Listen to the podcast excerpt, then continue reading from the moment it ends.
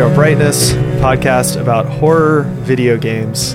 My name's Ali. I'm joined by my friend James. How's it going, James? It's going great. And today we're not talking about a horror game. No, we're talking about Hitman 2. Yeah, so for some reason, a podcast that almost exclusively covers like core genre horror games, one of our top listened to episodes is our Hitman episode. It's really weird. Yeah. I don't know if it's because our listeners recognize me as a Hitman evangelist or if people are just really thirsty for that Hitman content. I have no idea. It could be. And, you know, they are making Hitman 3. Yeah. So January. Yeah. So this is just exactly the right time to talk about Hitman 2. But before we do that, as always, this episode is brought to you by you. You can go to patreon.com/zerobrightness to sign up to support the show directly. You can also go to zerobrightness.com to find links to everything that we have on the internet. That includes social media, our Discord, our Bandcamp where we sell music and merch, etc., etc., etc. Go to those places. Boom. So Hitman 2, it's not a horror game, but it is a mystery because nobody understands how the licenses work. Yeah, okay, so let me say this quick. Yeah, we talked about this in the first episode, but like Hitman, so the first one comes out in 2016, and now they've done more releases, and each one they sort of treat like a new season as opposed to a new game. Okay. Hitman 1, 2016, it came out episodically. Right. Like, you get one stage every 2 months or something like that. 6 stages come out. A bunch of other content, too. Side missions, bunch of community-created stuff. Apparently, the episodic release was kind of a negative in... Like people didn't really like the episodic release. So for Hitman 2, they just give it all to you at once. And then later on, DLC stages came out. And if you get the Silver Edition, you get one DLC stage. If you get the Gold Edition, you get both DLC stages. It's still confusing as hell. Maybe you can buy the stages individually. I don't know. It's really hard. It's really hard to convince people to play this game because it's so fucked up. Yeah, so... Let me walk you through what happened to me. Okay. So on PC, I have Hitman 1 and Hitman 2 standard editions because James sent me the codes. When James sent me the codes, I did not understand how it works. So I installed both games on my computer. I don't know how I had 100 gigs free because I never do. But, you know, I was feeling wild that weekend and I guess I did. But so then I asked James, I was like, does that how it works? And he was like, no. Just uninstall Hitman 1, and if you because you own the license, Hitman 2 will see that, and you'll have all the stages of both games in Hitman 2. Yes, so Hitman 2 is basically the hub for both games, and if you play all the content in Hitman 2, it's enhanced with the Hitman 2 features and looks a little better, okay, etc. So I didn't get that. Still, even after playing hours and hours of the game, I didn't quite understand that, so... Monica actually got into playing Hitman because Hitman 2 popped up on PS Now. So we could, you know, as part of the service that we pay for yearly or whatever, we can just download Hitman 2 onto the PS4, play it. So we download it, she starts playing it, and she's like, this is awesome. She gets super into it. But then she was like, I want to play the stages from the first game. And I was like, oh, okay. And so we started looking at our options, and she was like, oh, well, you can go to Target and just buy a disc copy for $20 and then you have the first game. And I was like, oh, yeah, okay, let's just do that. So we go to Target, get the disc copy, come home, put it in. She starts playing it. And to me, it's a totally different game. I mean, the interface is different. Certain interact options are different. Like, it's shocking kind of because I've played so much Hitman 2. It looks different, like you said, and I was just in my head I was like, what the fuck is going on? And then I was like, oh, they're actually two different engines and they basically just remade Hitman 1 in Hitman 2. So Well, I don't think that's accurate, but yeah, there are a lot of enhancements. Yeah, you see what I'm saying? That's what it felt like. Yeah, so I was okay, I think that's what's going on here. So I was, we played a bunch of that, and then, I was like, okay, hold on. I'm going to see if we can get these levels in Hitman 2 somehow, even though we have one on disc and one on PS Now. And what I ended up doing is clicking through store options in tabs for like a fucking hour on the PS4 until I found, because it said like bundled with this is an upgrade to Hitman 2. And I was like, okay.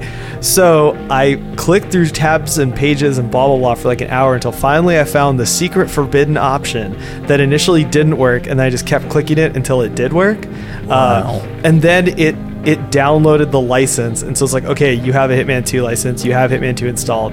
So after that, I could open up Hitman 2 and play all the Hitman 1 stages.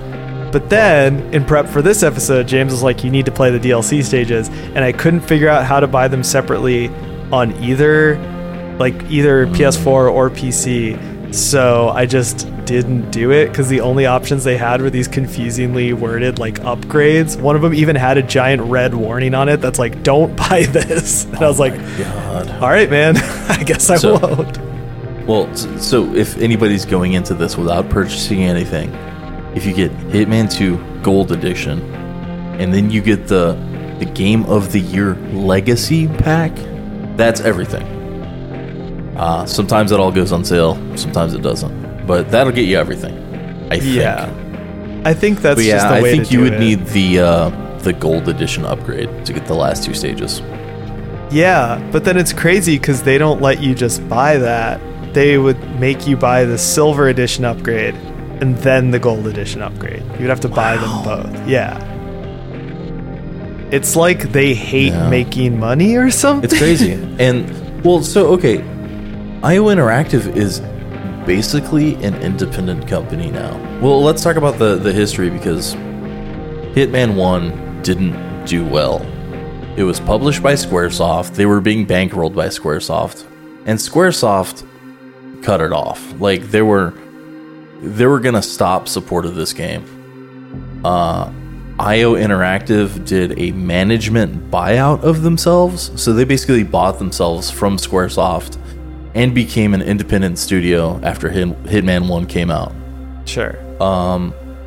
To make money, they released a bunch of new content for Hitman 1. That's when we got the Patient Zero stuff, those 4 stages. Sure. They released some cosmetic DLC just to make money to stay afloat after the Squaresoft buyout. Right. They had to lay off a ton of their staff. I think half their staff was laid off before they started working on Hitman 2. So they ended up with a publishing deal with this one for WB Games, and they bankrolled them, so I guess WB Games wasn't interested in the episodic model, so they dropped that. But the confusing purchase options are still there between the games, and I think that's an IO Interactive problem and not a publisher problem.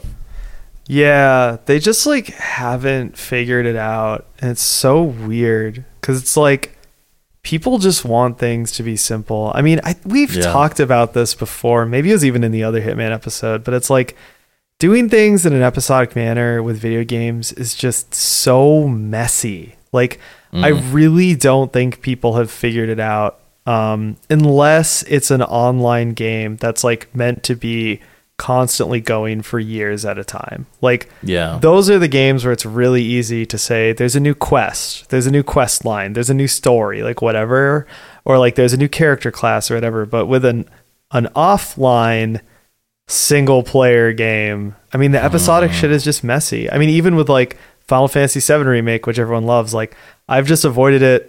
Reason number one being that's I know it's episodic and I know it's going to bridge at least 2 console gens, if not 3. I'm just not going to do it, you know? Well, okay. So you said something here, and it's a single player game and it should be offline, but it's not. This game does not work right if you're offline. Yeah. If you're offline, you can't use any of your unlocks. You can't do any of the other community curated content or anything. You can just play the standard stages with standard weapons, which is really weird.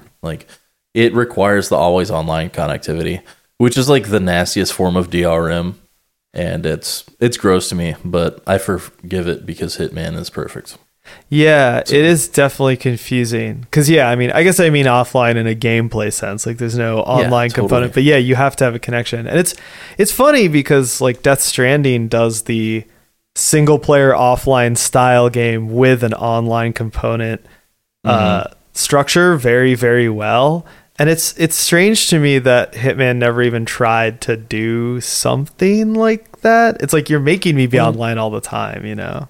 So they did add a ghost mode to Hitman 2, which really sucked. And it was a competitive two-player mode that used online, but nobody used it, and they shut it down. And rightfully so, it wasn't interesting. So yeah, for sure. I mean, like, in Death Stranding, it's just, like, your rank in the game, which does, like, affect your abilities, and some of your attributes is tied to you, like, engaging with either things that other players leave around or creating things that would be useful to other players. Well, yeah, isn't it like you can build a bridge and then, like, somebody else might see that bridge in their game? Yeah, that's the basic idea, but some of the stuff takes, like, forever to build. So what you described is basically how ladders work. Like, if I go to a place and I either lay down, like, a climbing rope or a ladder so they can cross a gap, it'll show up in other players' games with my gamer tag on it that they can, like, and you can literally give them likes. And nice. It, like, transfers. But there's other stuff too, like, if you want to actually build a bridge, like, you have to put a foundation, and then people have to put materials into it. So you can do it by yourself, and it takes a really long time, or you can start it, leave it for other players to finish, and it'll kind of, like, bounce back and forth in your game. It's actually super fucking cool. I don't know. It would be cool if, not that Hitman should do that because they're really different games. It'd be cool if they could figure out some kind of thing. Dude, I honestly think two-player co-op would be incredible in Hitman. And yeah. I don't know if they haven't done it because of AI issues, just the unpredictability of it. But man, it would be great to, like, because Hitman is a game that has a really high skill ceiling. People are competitive Hitman players. They want to see how fast they can beat these stages. Why not do a co-op thing where, like, one person can attack one target, one person can attack the other, and they try to, like, beat it in 60 seconds or something. I think there's a lot more they can do with online that they haven't, and I really don't think the game needs online at all. This game tries to be a games as a service platform. That's really, like, what it wants to do, and it could have succeeded in doing that if all three quote unquote seasons were all in the same launcher the entire time. But after the Square Enix breakup, Hitman 2 became the launcher, essentially. And there was no progress upgrade from between 1 and 2, so everyone had to start over in the Hitman 2 launcher. Yeah. Luckily, they're fixing that with the Hitman 3 launcher, so it should be, like, an easy transition for everybody to be in Hitman 3, so you can play all the content in that one. Oh, wow. Yeah. It's just super weird. It's like, just let me buy and play the game. Like, it's also a lot of effort because you have to keep up an infrastructure online, and if you lose your connection during a game, it'll drop out. It's weird. Yeah, that's super weird. Yeah, I'm curious to see if, like, maybe some of the game design stuff hasn't evolved as much because they're dealing with so much of the, like, online aspect of it. So playing Hitman 1 on launch day and playing Hitman 2 now are very different experiences. Not only has the game evolved between Hitman 1 and Hitman 2, but, like, as Hitman 2 was out, it was constantly being patched and updated. And they actually used player telemetry to dictate some of that stuff. For example, in Hitman 1, you remember the Bangkok stage? Yeah. It's really hard to turn off security cameras in that stage. It's like a heavily guarded security room. There used to be a second security hut outside that was a lot less guarded, but everybody immediately figured that out, and they used the telemetry to figure that out, and they, like, patched the stage live. Yeah, for sure. They've done that sort of stuff a lot. Yeah, well, and just talking to you about some of the differences between like how the game plays now and how it used to play, it is like super different. And also jumping back and playing some of the disc version of Hitman 1, which like it had a big patch that it installed.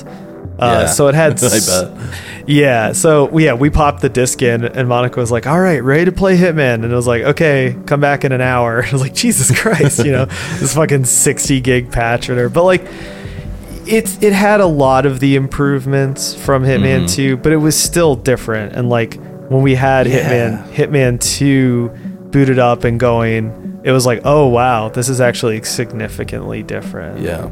Actually, you know, since this game is so systems-based, and we've already talked about a lot of the general stuff in the first episode for Hitman 1, I do have a list of the differences that I do want to go down, because there's it's a lot different. Well, one, the game is significantly easier. Yeah. The AI kind of have blinders on.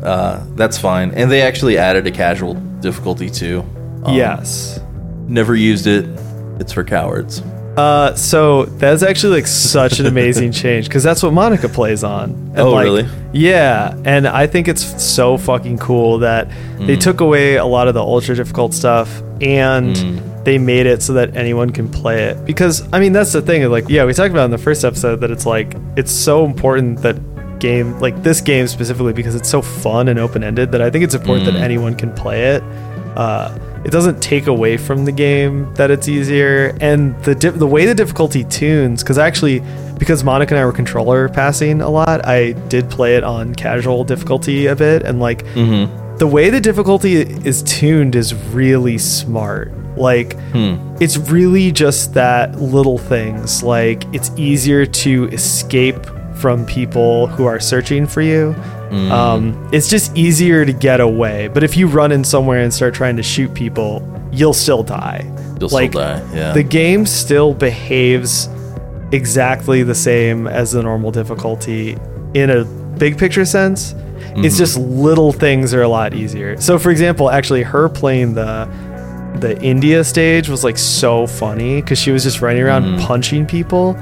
But she would like pick a couple who were like standing on a bridge, just like looking out over the city, and she'd just run up and punch them in the back of the head and then like run away as fast as she could. And like it was really funny because it was casual mode, she could like get away with it. But she couldn't have like jumped into a crowd full of people with a shotgun and started firing. Yeah, like, because you'll still die. So in that way, it's a lot better than something like, you know, like I know with the older Metal Gear Solid games, it was like when you turn it on easy, you could literally do whatever you wanted. Like if you play Metal Gear Solid 2 or 3 on easy, it's like you can just be Rambo. But in this game, the easy mode is actually very, very well tuned and super fun. Well, that's a good perspective, because a lot of people in the community think this game's just too hard, but at the same time, it needs to get more people playing it. So. Yeah, for sure. Yeah. Anyways, a big change is that when you're running in Hitman 1, guards can hear you running. And here in Hitman 2, they can't hear you running anymore. So even if they have like back to you or something and you run past them, in part 1, they would notice you. In part 2, they don't. There's no bump aggro anymore. Generally, if there's a guard, you keep bumping over and over again. Eventually he'll get like annoyed with you and you'll become suspicious. And in Hitman 2, they got rid of that. Yeah, for sure. They added tall grass for hiding, which was not in part 1, but they actually added it recursively into Hitman 1 stages, which actually made like Colorado, for example, a lot better. Yeah. Well, you know, another thing that was a Hitman 2 edition, I think, because I didn't see any when I played Hitman 1, are trash cans. Oh, there's trash cans in part 1, yeah.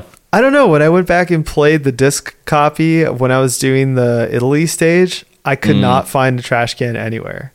Yeah, they do move stuff like that around, though. So, for example, when you give characters poison, they find a trash can to vomit in. And then sometimes you want to coax the AI to go to certain rooms. So they would add or move trash cans around. Oh, interesting. Yeah. So blending into crowds wasn't in part 1 either, and they added that into 2 and recursively into the part 1 stages. Yeah.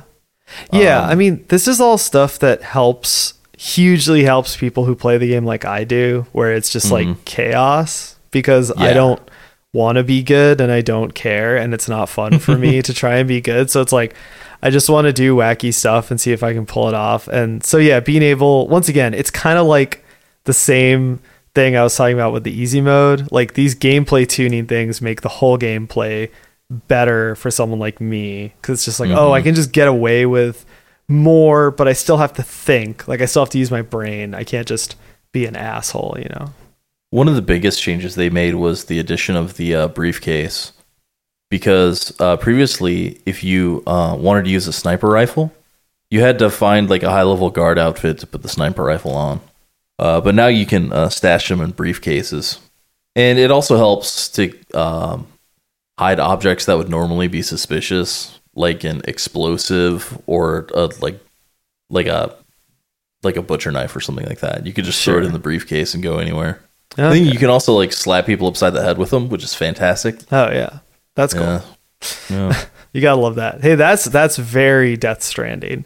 Hitting people in the face with briefcases is like absolutely Death Stranding, 100%. Yeah, there was this great glitch when the game first came out. When you threw a briefcase, depending on the frame rate the game was running, the briefcase would go slower. Okay. So like the briefcase would like fly through the air really slow, and if a character was running, it would like barely catch up with it. That made some like great meme material in the game, and they actually added like an unlockable Easter egg briefcase that does that in the game. Oh, nice. Yeah. Yeah, they also added stuff like picture in picture, which is cool because a lot of times you'll kill a character off screen and you won't be able to see the kill. But now they added picture-in-picture, so when the guy dies, you'll actually see it in the corner of your screen. Yeah, and the same with, like, if, you know, someone is searching, you know, or investigating a trap that you set. That's actually a huge, huge change, in my opinion, because, like, once again, when I went back to play the original, like, disc version of Hitman 1, and it didn't have that, I was like, oh, what? Like, that's, like, A, half the fun, and B, it's just good design. It's good interface design, you know? It's really cool to see too. Like you work so hard to lay these traps out, and you want to watch it happen, you know? Yeah, totally. Or you want to feel like the world is reacting to the things you're doing. It's a hard line to walk, because on the one hand you want to give people the information, but on the other hand you don't want to make them like omniscient, because then you're just like, there's no challenge left in the stage. But yeah, I love that. Yeah, when I went back and played the version without it for a couple hours, I was like, damn, this is not the same. Hitman 2 also adds a bunch of like super overpowered unlockables. I don't know if you used any of these, but there's an electrocution phone that you can get. Oh, basically, you put the phone down and you can trigger it remotely, and the ringer will go off and somebody will pick it up and answer it. But it electrocutes them. So basically, it's an accident kill in your pocket. Before, there were explosive phones, and they worked just the same, but they were explosive, so they didn't look like accidents. The electrocution kill is just like so overpowered in the game. Yeah. And there's also dart guns now, which are super incredibly useful. You can shoot somebody like from far away with like a emetic dart, which makes them want to go vomit. And it's just so overpowered, and it's so easy to get the target alone with things like that. You definitely want to use those. Yeah, for sure. Yeah. So should we talk about some stages in Hitman 2? Yeah, for sure.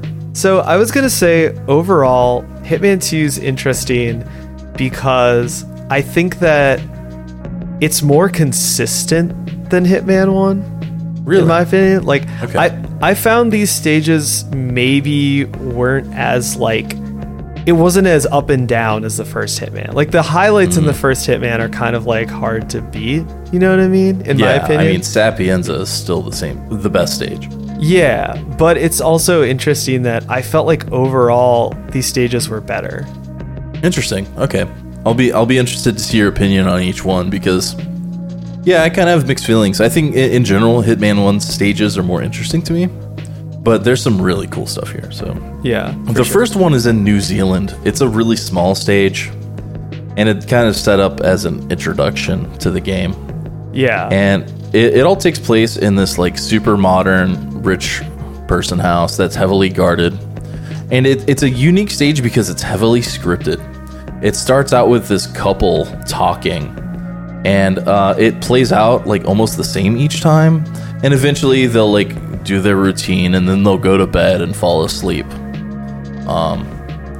That routine's going to play out the same each time, but the way you approach it is going to be different if you want. Personally, to me, since that routine plays out the same each time, I feel like it's the least interesting stage to play. Well, I thought that was the training mission, because I actually played that as like my training when I first boot up the game, because I did it wrong.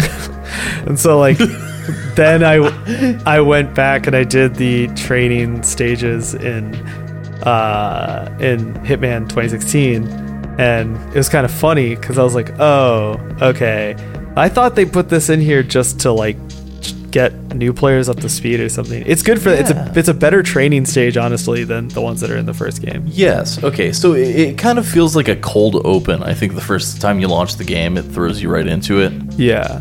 Which is weird, because right after you beat the stage, it makes you play the training stages from Hitman 1 or something like that. It's weird. Maybe cool. I didn't do it wrong. And It's cool. I don't want to play it fucking over and over again, though. I'm like kind of done with Hawks Bay. After I did all the challenges, I never want to play it again.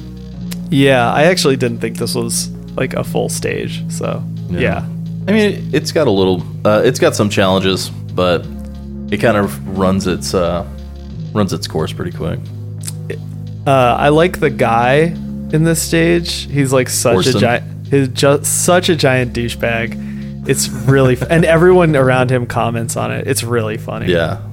Moving on, the first real stage is Miami, and it's such a great stage. Like, it's probably in my top 3 or 4 Hitman stages. Yeah, it's huge. It's so there's like a Formula One type race going on in Miami. So there's a stretch of racetrack in the middle of the map, and on the left side of the map is like a big convention center next to the docks. So there's a what do they call that with the boats and shit? A marina. There's a marina, and on the other side of the map is where all the race stuff is. So once you get past the ticket booths and security, there are like food stalls, driver paddocks. A bunch of like VIP areas that are off limits to the public, and you can even get into the crowd, like in the bleacher seating and stuff. Yeah, it's really fucking cool. Yeah, I think this stage is really colorful and overwhelming, and it kind of like introduces you to, I think, what is characteristic of a lot of the stages in Hitman 2 as compared to Hitman 1. Like, it's huge, and it has a bunch of areas that are interlinked but also have like a different vibe to each area. So when you go over, if you do the challenge where you, or the mission story where you become the mascot, like you go and meet the dude like at that abandoned motel, and it has like a totally different vibe from either the pit or like the kind of show floor where they're showing off like cars, or like any of the stands, the bleachers, that kind of stuff. It's really cool, but that's how I think a lot of the stages in Hitman 2 are structured, where like they're larger, but they also move through different like aesthetics and ideas as you go around. Like, it's easier to get lost, but it's also like fun to sort of get lost and see what's going on in each stage. Yeah. Yeah, you could spend a lot of times in these stages and just keep finding new stuff. Yeah. One great thing that I love about the series is that they do a lot of cameos. And in this stage, there's a cameo with the Sheik from the Paris stage from Hitman 1. Oh, sure. And Rico Delgado from the next stage, Colombia. They're doing a cocaine deal in one of the paddocks. Oh, crazy. Yeah, it's great. You can choke out Rico Delgado and get his brick of cocaine. Uh-huh. And then there's a Florida Man character on the stage, and you can give the brick of cocaine to Florida Man, and he loses his mind. Oh my God. Yeah. Jesus Christ. Yeah. Dude, Florida Man, I'm like so scared of Florida Man, dude. Did you find him in the game? No, I did not find him. Florida Man.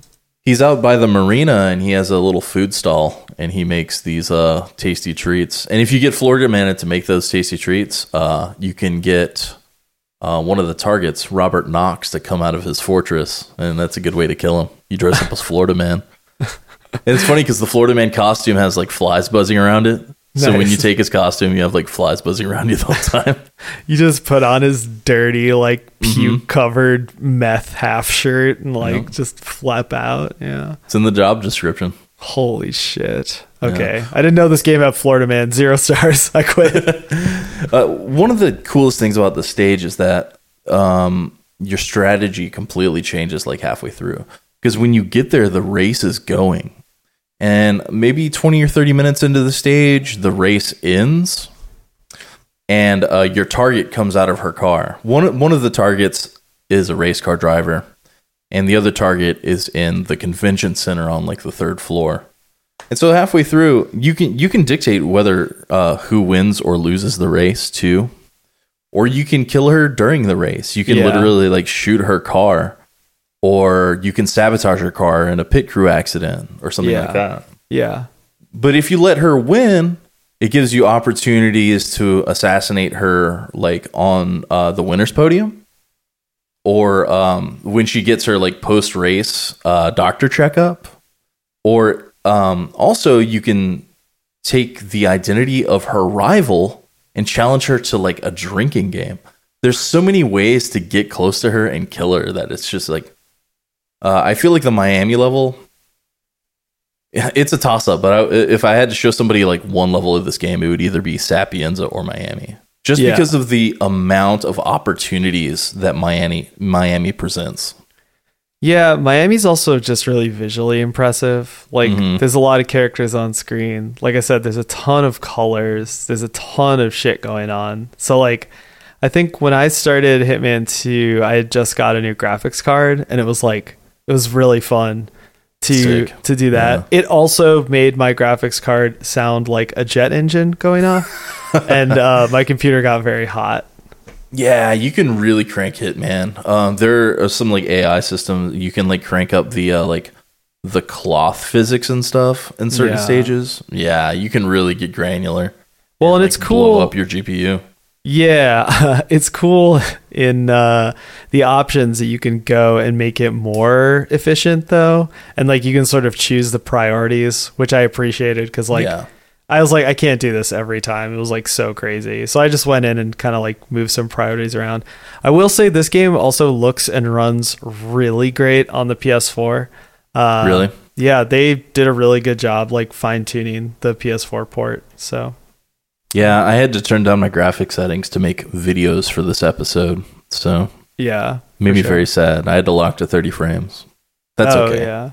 Yeah, totally. I did it for you, listener. Okay, so the next stage after that one is in Colombia. Yeah, Santa Fortuna. Yeah, a stage with 3 targets. Yes, and it's so huge. Like, the first time I played the stage, it is just incredibly impressive. Like, there's this huge, like, fishing village. There's at least 2 mansions. There's a big jungle section. Yeah. And then underneath, there are a lot of, like, caves and tunnels that connect it all with some drug labs. There's, like, a submarine down there for some reason. Yeah, this stage is crazy. Really insane. This is actually like I'm kind of fascinated by a stage because I've played it multiple times and I have still not seen a lot of it. Like there's just whole chunks of it that I either don't need to go to or I just can't really get to. Like it's really hard to get into the mansion. I don't know why. Like I always just get sort of stuck there, but.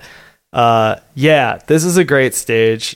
This stage, I think partially the jungle setting and partially that you have to do so much stealth feels very Metal Gear Solid to me. Like this reminds me a lot of Metal Gear Solid 3.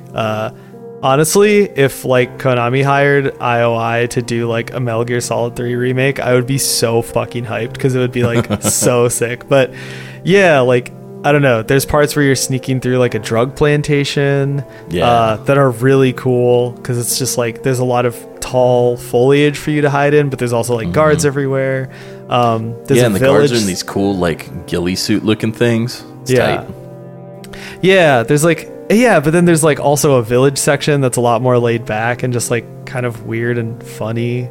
Like there's a bar and like there's like a celebrity tattoo artist in the bar that you can use as an opportunity to get into the mansion. It's so good, man. Yeah. Also a really hilarious douchebag.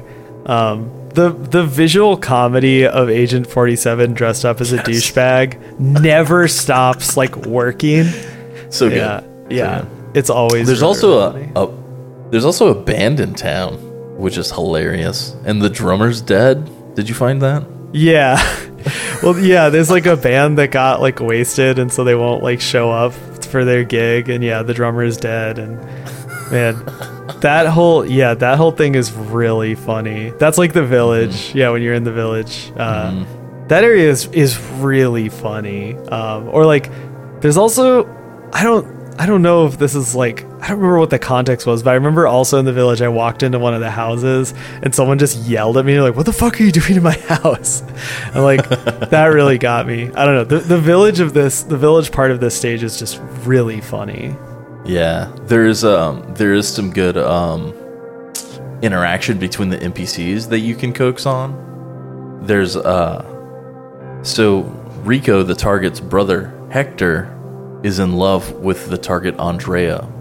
So what you can do is go into the mansion and steal Hector's love letter from one of the guards and bring it to Andrea, and then you tell Hector, or somehow you let Hector know, and then he'll go over to the mansion to talk to Andrea.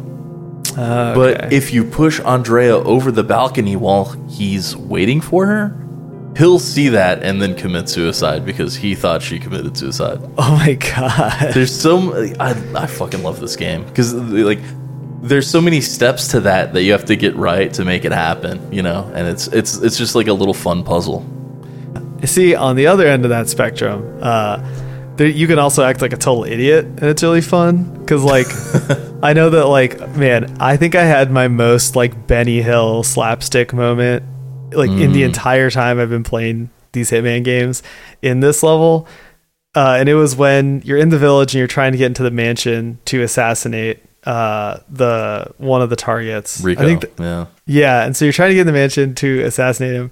And like there's a guy guarding the gate who I like lured into this little like side area and then knocked him out and took his clothes. Then I got inside the mansion and I was trying to get the target to go into like a window or buy a window so I could assassinate them. And I just couldn't make it happen. And so finally I saw that they were going down into this like meeting room and they were going to be alone. I was like, oh, okay, great. That's when I'll do it. So I saw them walk in the room. I crawled through the window when they had their back turned and strangled them. And then as I'm doing it, I just hear an old lady start going, "Oh no, what are you doing?" And I look to the left and there's just this random fucking old lady there. And I was like, who the fuck are you? So of course I climbed back out the window, shimmied up a pipe and just sat there clinging to the pipe for like 5 minutes until the heat died off. And then left. That's funny. Yeah. That's great. It's just like, it's so funny because, you can either get really intricate with it or you can be a dumbass and still get away with it. So, did you try dressing up as the witch doctor and walking through town? No, I didn't. Because everybody starts following you. Oh. They're like, "Oh, Taito," and they like follow you around. It's hilarious. You grow this like small little following. Yeah. That's awesome. Funny shit. Yeah. It's a great stage. Oh, there's also a hippopotamus that you can feed people to. Oh yeah, I didn't find that either. Oh, you didn't? Yeah, Rico, the drug lord guy, he's got a pet hippo, and I guess like he's like in love with this hippo. There are even like portraits of the hippo around the mansion. You'll notice like him holding the baby hippo. Oh my god. But he grew up and he's like too aggressive now and he doesn't want to eat like food because they've been feeding it meat. They've been feeding it people, and so now he doesn't want to eat real vegetables. So they have this like cracker zoologist there like trying to get the hippo on like a normal diet, and he's just like terrified of all the like the drug lord guys and shit. It's great. Yeah. Thank you for listening to Zero Brightness. If you'd like to support us directly, you can go to patreon.com/zerobrightness. You can also find and interact with us on Facebook, Instagram, and Discord. All the relevant links are at zerobrightness.com. We'll see you out there. Yeah. Okay. Mumbai. So the next stage is in India. If you didn't think it could get bigger than Colombia, man. Mumbai is just a vast stage. It's incredible. Mumbai is cool because it's got that sort of like cramped, close quarters feel that Morocco had in the first game. Mm. But yeah, it's just like a way bigger stage. And it's super, super cool. Yeah, a lot of it is like the slums with like this big apartment building they call chawls in the middle. And then there's a big skyscraper like in construction that one of the rich guy targets owns. He's kind of like a Bollywood douchebag. Yeah. And then there's a big train yard that's heavily guarded where like the queen of the slums lives, and she's one of your targets too. Then there's like textiles workshops and like a huge market section. There's a big gangster hideout, and there's a really gross like bay with docks, and it's like disgusting and awesome. Like the atmosphere in the stage is amazing. Yeah, I was going to say it's got a really kind of dark, dank vibe and aesthetic to it. It's still colorful, but in a dark and kind of rundown way. It's super cool. Yeah, there's like, you know, there's a faction of like armed dudes that you can dress up as and kind of like infiltrate their area.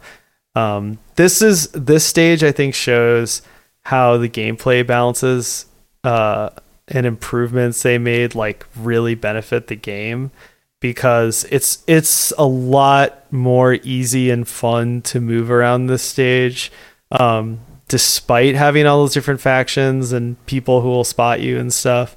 If you compare it to something from the first game, like it's just a lot more fun to move around the stage, I found. Yeah. I mean, it's way more fun than something like Colorado, I think. Yeah, totally. Yeah. But even like when you go to the little part of town where all of those like militia dudes hang out, there's like tons of enforcers, like, and they'll spot you. So you have to like basically run through everywhere, but you can still do it without it being like a giant pain. You do kind of have to like put your tongue in your cheek while you play the stage though, because like Agent 47 is like the whitest dude ever, and he's trying to like blend in India, and it just doesn't work, but somehow it works.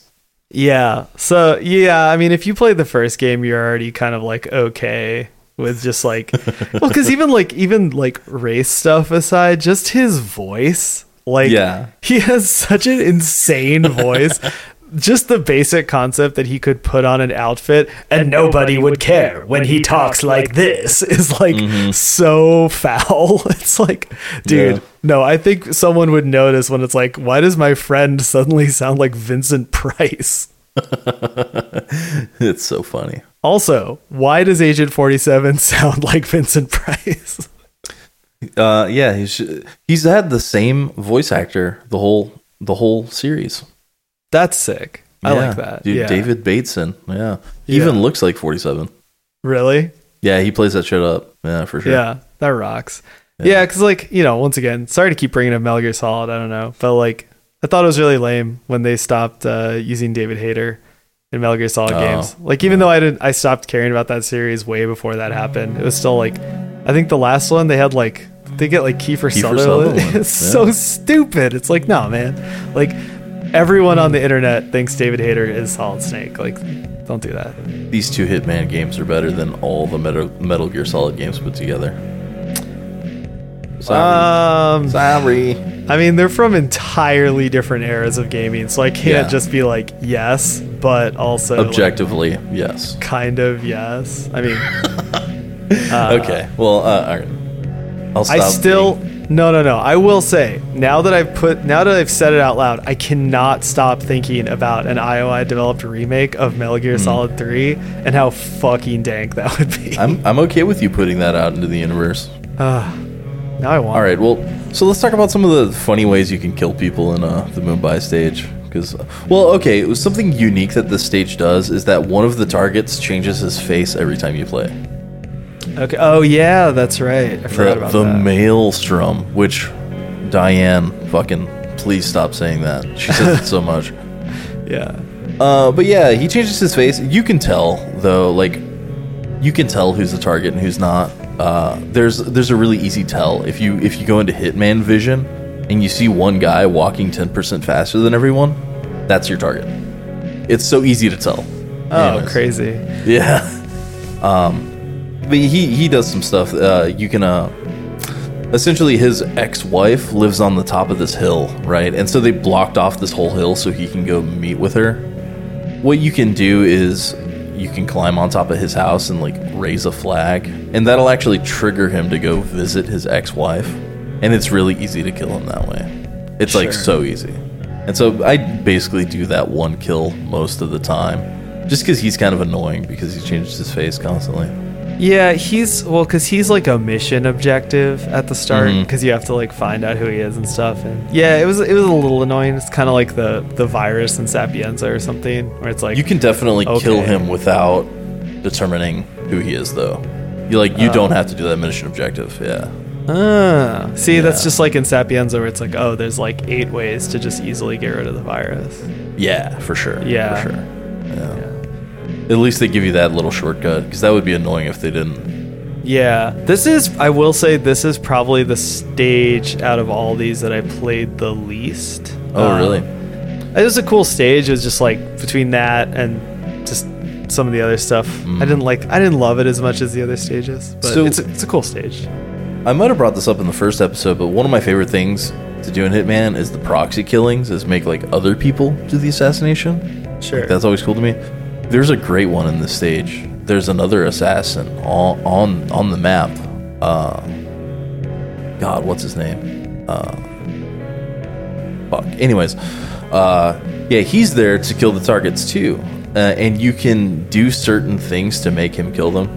Like the first thing you have to do is like adjust the scope on his sniper rifle. But yeah, you can set up meetings with Vanya Shaw, so she comes outside and she'll hang out on a bridge. And he'll be able to shoot her from that vantage point. Oh. And then you can do the same with Dawood and make him come out of his skyscraper. Or no, he actually... Dawood is getting a portrait of himself painted. And if you bring him into that window in the skyscraper, the guy can shoot him from there. Oh. And then that assassin is supposed to meet the Maelstrom in the Crow hideout. So you knock out the assassin at that point, and you take his clothes, and then you go meet with the Maelstrom. Oh, crazy. It's such a cool way to do the stage. And, so you can do any of those 3 steps separately on your playthrough. But if you do all 3 in a row, it, like, does this crazy, cool sequence of events. Nice. Yeah.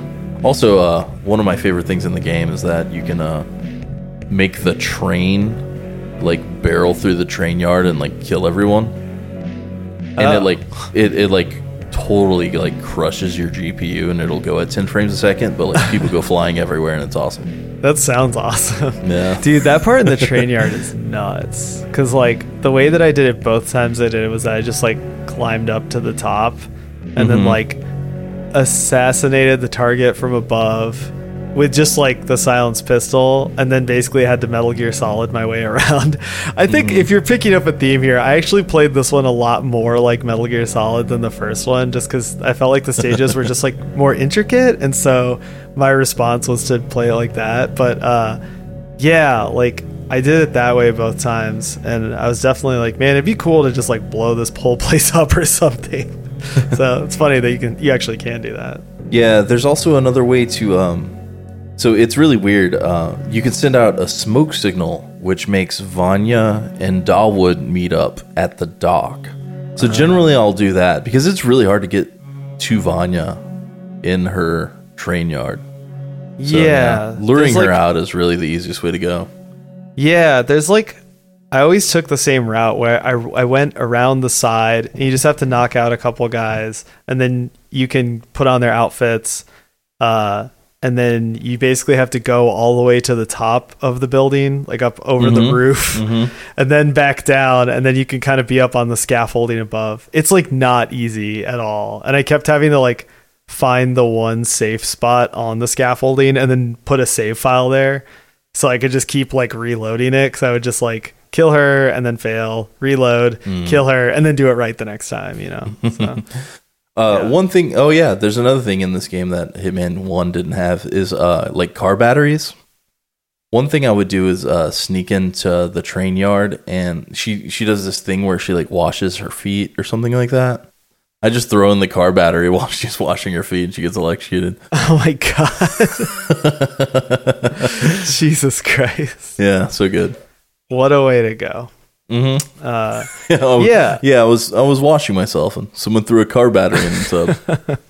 That's like 2020 shit right there. That part of the stage that was cool though, if you like that like pure stealth action kind of gameplay, like for sure that's like the most video gamey part of maybe any of these stages, like just like PS2 stealth action game style, like it's very fun. I don't know. I think this game actually does that pretty well, especially if you play it the way I play it, and there's so little action generally. I kind of like the parts like that where it suddenly is like very actiony. You know? Yeah, for sure. Yeah. Well, the next stage is I love suburbia stages in games. Like I don't know why, but I love it. Like even back when Twisted Metal 2 did it, I loved it. So it's great to see 47 in like an American suburb. First stage, and that's it. Whittleton Creek, Vermont. Yeah, I can't say that is a thing I particularly like in games, but damn, this might be like my personal favorite of all these stages. I love this stage. And we got like a backyard barbecue. We've got like a realtor showing off a house for sale down the street. Yeah. Like the friendly mailman is delivering mail and stuff. But then there's also some like weird shit going on. Yeah. So it's basically this suburban neighborhood or like subdivision is where the stage is set. And I guess the premise of the stage is it's this suburb that looks perfect on the outside, but is like really fucked up and weird anytime you go inside anywhere. So it's like it's such a great outlet for the game's weird sense of humor, and just to set up a lot of strange like unexpected shifts. It's also fun because everything kind of looks the same upon like first inspection, so the more you reveal and uncover, it's just like really crazy, you know? Yeah, it's one of the smaller stages. I wish it was a little larger. And, you know, I wish they did some, like, side content with it. I would have loved to seen, like, a Christmas or Halloween theme version of this level. It would have been so good. They did a Christmas level for Paris. Why couldn't they have done Christmas for this one? You know, Santa 47 bring presents or some shit, you know?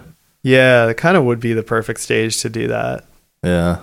But, yeah, it's great. I mean, there's a barbecue party where you could, like, serve up burgers and poison the target, or you can do yard work and plant explosives, or one of the targets is an elderly man, and he has a nurse come see him every day, so you can dress up as the nurse and like fuck with his oxygen tank and make him blow himself up when he smokes a cigarette.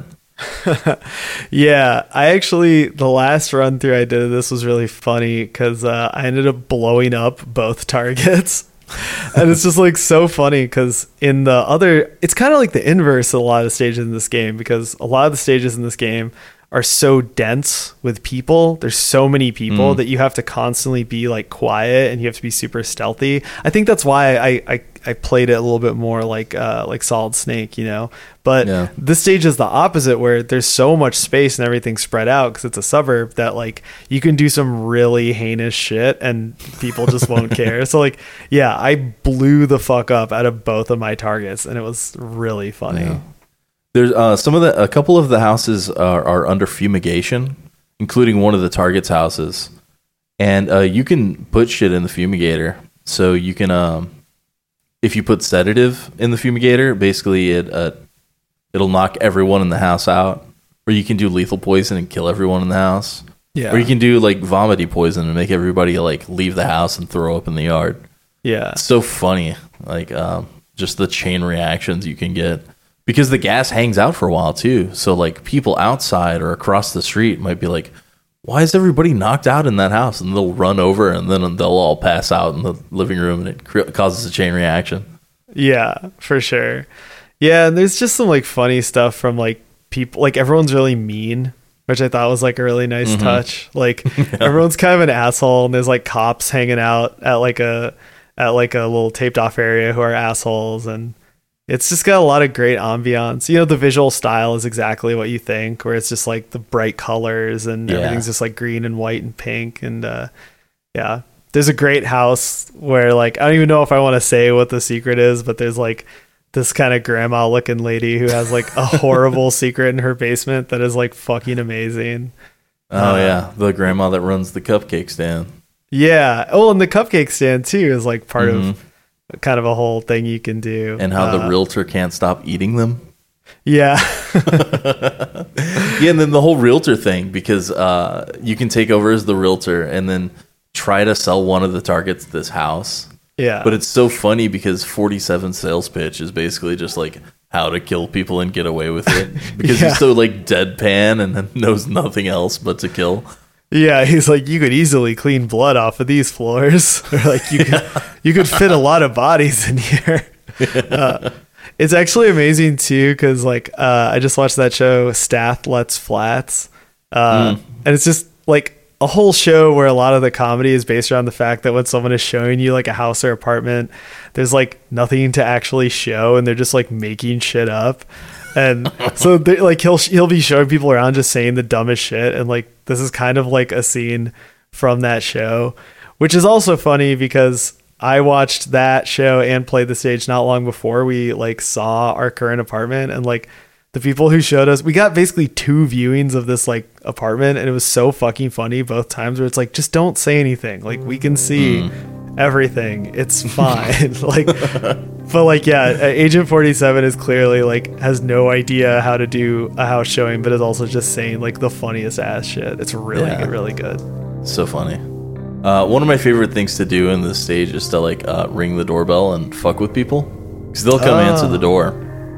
So yeah, a lot of funny things can happen. I never thought to ding dong ditch in the old Hitman 2, but you learn something new every single day that you're alive.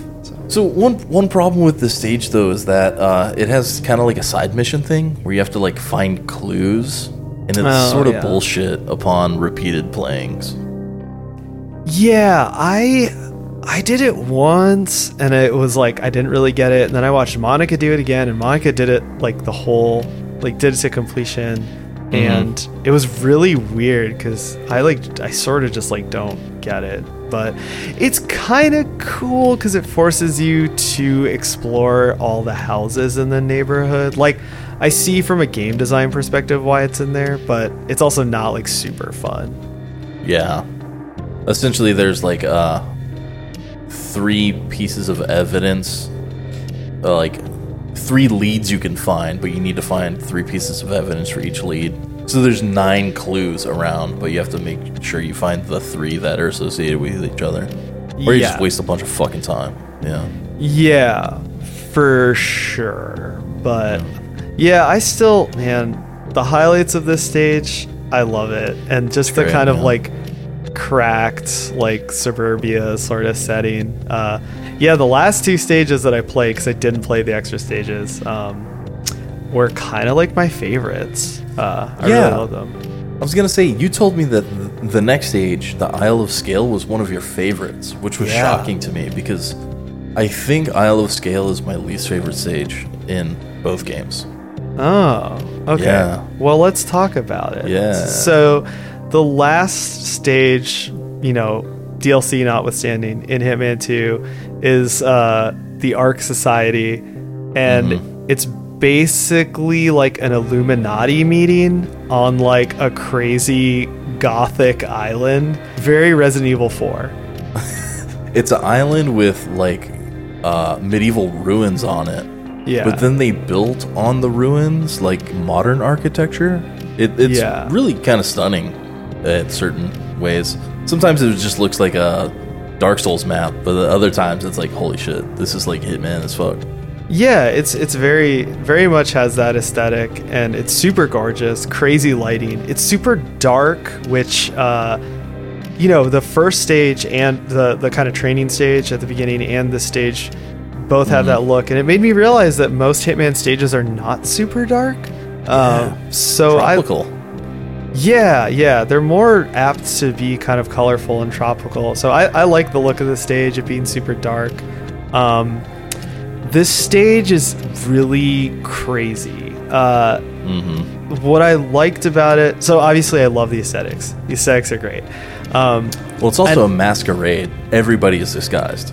Yes. I love the challenges in this map. Like, it's... I'm trying to explain it. But, like, okay, so, like, there's one where you have to go and get this piece of art that's on display. Oh, yeah. And like it's kind of like what you were describing earlier in like the Columbia stage, where it's like you have to do this and this and this, and when you do it, it's really satisfying. I kind of felt the same way about this stage, but also because all those challenges are like really difficult. So like you have to get people to turn their backs, you have to disable the security system, then you have to get this one guy to come and inspect the thing, you have to make sure no one's looking when you knock him out and steal his clothes, and you have to go meet the lady in her room, and like. Yep. For some reason, it all was really intuitive and made more sense to me than it does in like most of the stages in this game. Like most of the stages in this game that have that kind of shit, I can't really super get into just because like I can't wrap my brain around it, but I could in this stage. And so I guess the combination of that and the aesthetics made me like super love this stage. Yeah. There's a lot to chew here. I mean, the grounds are just like vast. And there's like a... You know, you show up, you're at the dock, but then you go up these like stairs and you're in like a ballroom with musicians. All the musicians are blindfolded like an Eyes Wide Shut. Yeah. So there's a big party down there with a new recruit initiation going on. So you could dress up as a new recruit and try to like go through that initiation to meet one of your targets. There's a museum like you had mentioned. And there's like a bunch of backstock in the museum too, and like crates and stuff that you can dig through. Yeah.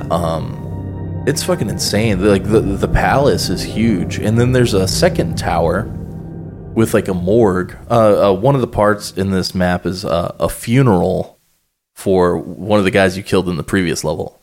Yeah. So you can actually dress up as his body and be at the funeral there, you know, and then kill one of the targets as they approach the casket. Yeah, it's the whole stage is very like theatrical. So yeah, like there's a lot of great stunning visuals. Eyes Wide Shut is a great comparison, and like, you know, like there's one of those towers you can go up in and it's sort of like a prep area, but when you go down you're in this huge like square kind of and there's like a stage set up and you can just like walk down these stairs and there's suddenly this whole crowd of people in masks looking at you, which is like straight out of Eyes Wide Shut. And the level is just full of stuff like that. It's very theatrical, and the lighting is too. Everything's lit all crazy. Yeah, I love this stage. I thought it was really stunning and really like artistic. It kind of, in a way, it reminds me of the last stage in Hitman 1, just because it's so like aesthetic, you know. But I thought that this one looked cooler and was more fun to play. I know it's a hot take, but I still don't like that last stage in Hitman. Well, Hokkaido? Yeah. Still just not a fan. Strange. Yeah. Well, so did you get to put on a suit of armor? Yes. You get the suit of armor and a machine gun and fuck shit up. Yeah, there's just so much crazy shit you can do. You can also, like, there's so many areas, once again, that you can solid snake around. Like, if you take the back ways and you want to knock out guards or avoid guards or do whatever, like, you can do that. Or you can stick to the front ways and just always be using disguises and stuff. Yeah, it's a sick level. It's just I just think it's my least favorite out of all of them. And you're crazy about Hokkaido. Damn, bro. I still don't like it. I kept trying with it. I mean, after we did the last episode, I gave it another try because I played on PS4, and like I liked it more because I sort of had a better handle on what to do. But I like the stages. My favorite stages in Hitman are the ones that are crazy and complex, but that you can just see what you're supposed to do right away. Like it's easy to see what you're supposed to do and hard to achieve it. I don't totally love the levels where it's just like really obtuse. I feel like Hokkaido is just really obtuse. Well, let's quickly talk about the other two stages, the DLC stages, which honestly, it's really a shame that these are DLC stages, and playing them, I don't think they were meant as DLC stages, but they decided to sell them for extra because they even the story keeps going. So the first one is a bank in New York. It's cool because it's a smaller stage, but it's really dense. And there are tons of fun ways to kill the target. There's only one target, and it's the CEO of the bank, the big boss. Sure. And there is a mini goal, which is to two ways to solve it. You have to extract data, so you can either knock out 3 of the managers and steal their hard drives, or go into the bank vault and steal the server. Okay. You can shove the server into a briefcase to conceal it and leave with it. I thought you were gonna say down your pants, but that I think was. But dude, what a fucking great level! There's so much character in this level. Like there's in the basement. There's the IT room, and there's 2 nerdy guys. It's like straight out of the IT Crowd. There's even IT Crowd jokes. Nice. There's a vault and a garage with like a van in it. In one of the bathrooms are like 2 people trying to psych themselves up to rob the bank. So you can steal the bank robber outfits and shit. You can show up as a new hire and then have a job interview. And then you have like a second interview with like more managers. And then you get like sent up to the boss. You can dress up as one guy and get fired because you find out that she's planning to fire this dude. You can crash the stock market to draw her out of the office. There's so many fucking fun ways to kill her. It's so fun. It's a great sandbox map. Gotta play it. It looks cool. I mean, yeah, hopefully in prep for Hitman 3, they'll do some sort of like mega bundle that I can buy or something. Yeah. Or maybe the gold edition upgrade for $5 or some shit or something. I'm still not over trying to buy the upgrade and getting that big red warning box that was like, please don't buy this. It's crazy. Okay, and the last stage is in the Maldives, so it's like another tropical stage. It's a resort called Haven Island. It's basically where like a place where like a celebrity can go and like relax while people like erase their history, like their if they say like dumb shit on the internet, they can just like get everything like cleared off the internet while they just hang out and be rich assholes. But it's a cool stage. Like there's jet skis and stuff, and a restaurant and spas. There are 3 targets, but after you kill 2, the weather changes and it gets stormy. It's really cool. Like the storm rolls in. Nice. And but there's a mansion, and underneath the mansion is a secret underwater server farm. It's like such a dope, because you're like on the beach, so you're at sea level, but then you go into this house and you go into like the secret Resident Evil lab under the house. And then the server farm's it's all glass, so you can like see out into the ocean in the server farm. It's so fucking cool. Yeah. No, that's cool. Yeah, that New York stage looks really cool. That looks like my vibe. New York stage might be top 3. I would say like Sapienza, New York, Miami, Paris maybe. Might be my top 4. Yeah, I do. Yeah, Sapienza is amazing. I really love the last two in this game. Those are probably my faves. I find it a real shame that most people aren't going to play these two stages, the New York and Haven Island. So good. Jason Porton makes his like fourth cameo in Haven Island. So funny. Nice. And he got like a facelift again, so his face looks different again. So funny. You gotta love it, dude. Jason Portman was in. He was in Paris.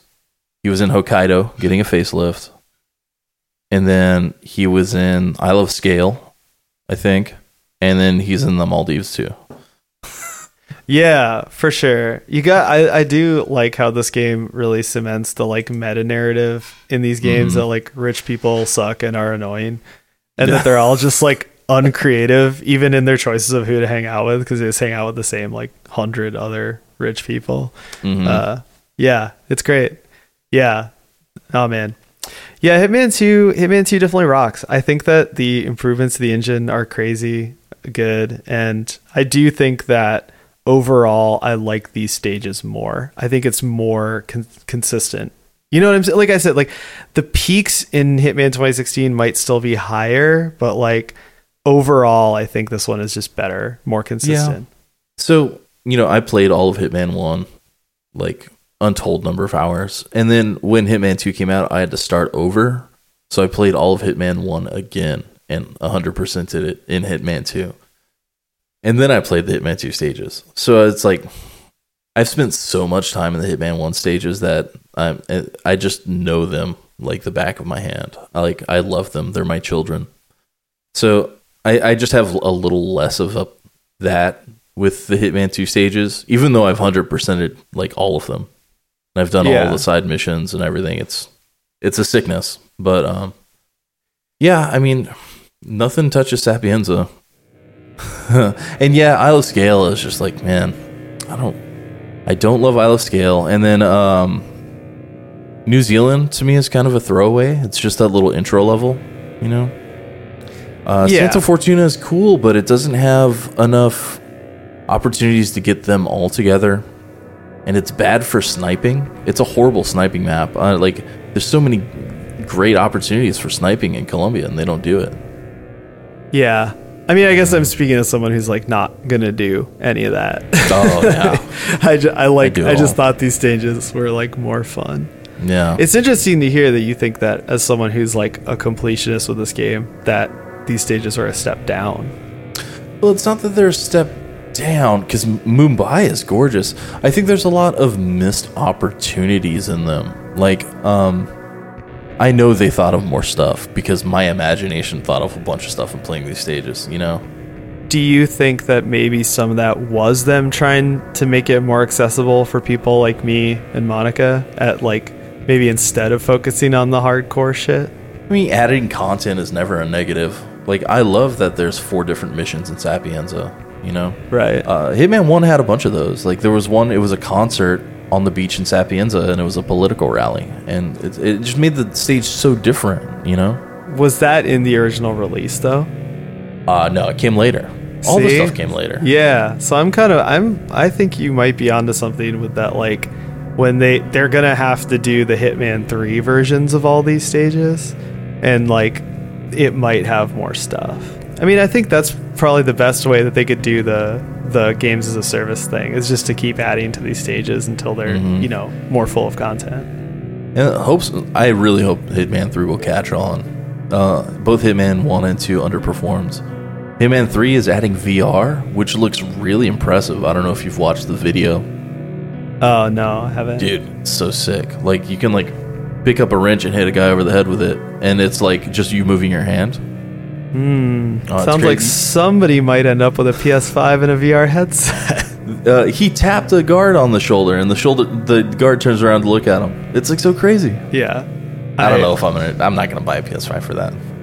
Do you? Yeah, we were saying they made it look like it was gonna be PSVR, but I think it'll just probably be any VR you can do it on. Yeah, we'll see. It's of course there's fucking gamer outrage because it's a Epic Store exclusive for the first year. Oh well, then of course I'm not gonna play it. You know. Yeah. Okay.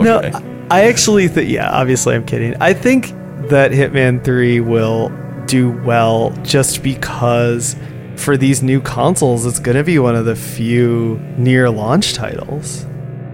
True. And everybody that owns it on PS4 gets the free upgrade, I think. Oh, okay. Yeah. So if you get it for your PS4, it'll free upgrade to your PS5. So yeah, I mean, and there's nothing launching with these consoles, like literally nothing. So I think that like people are going to have to, if people don't buy Hitman 3, they are actively avoiding Hitman 3. And at that point, it's just like, I don't know, man. I don't know what to do to make people play the game, you know? Yeah. I know that this is going to be the last Hitman game for probably ever, maybe. Or at least for a long time, because they're moving on to different shit. Breaks my heart, but I hope it's a huge success so we get more stages out of it, you know? Yeah. After the original 6, like, please give us more stages. Yeah. More side missions for the already existing stages. There's so much potential there. Yeah. I really feel like only Sapienza reached its full potential, because it's got, like, 4 missions, you know? Yeah, for sure. Yeah, well, like I said, I think it's at least going to get a bump from people who buy these new consoles, they want something visually impressive, and they just want a new game to play. I mean, because there's going to be nothing. I could only imagine people seeing, like, Sapienza in VR and just, like, that being a huge seller. Like, yeah. To me, that looks fucking incredible, so we'll see. No, it's going to do well. But also, I'll be interested to see what IO Interactive does next. I heard there's a rumor that they're going to remake Metal Gear Solid 3. I'm excited to see how that turns out. The day after this comes out, you're going to see a like bloody disgusting article about it. No, you know, if we really wanted to do that, we could just say literally anything about Silent Hill. And they would actually write an article about it. Mm-hmm. Yeah. I heard that the whole team is back together and they're doing a remake of Silent Hill 1, except it stars Norman Reedus again. Yep. Confirmed. Yeah.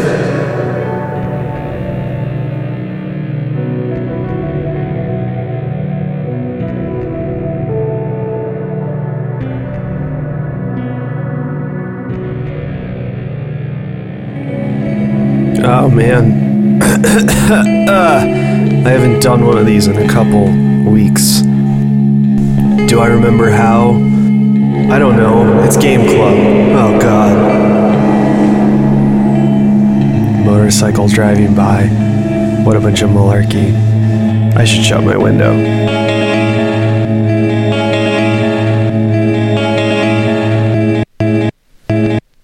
Alright, you know, everything got crazy, it was Halloween, there was an election, Dead Space. We're back though, fuck it. We're back. We got a schedule. Up next, Amnesia Rebirth. Ever heard of it? Yeah, man. I don't know what to say about it, you know, it's fucking Amnesia Rebirth. We're gonna talk about it next week. After that, it's Visage, which is another hot new first-person adventure horror game. We're all about it, you know? You have to love it. You are legally bound as horror fans to love it. The style, that is, not the game. We'll see about the game. And after that, our final episode of November is our first patron selected episode. Yes, if you are not familiar, every month we do a poll on our Patreon where our top tier $10 and up patrons can vote for games for us to play. We have a community game list. I randomly select 2 games off the list and we let our patrons vote. And they picked a winner for the first one, a big in. It's Silent Hill Origins. What do you know about that Silent Hill Origins, dude?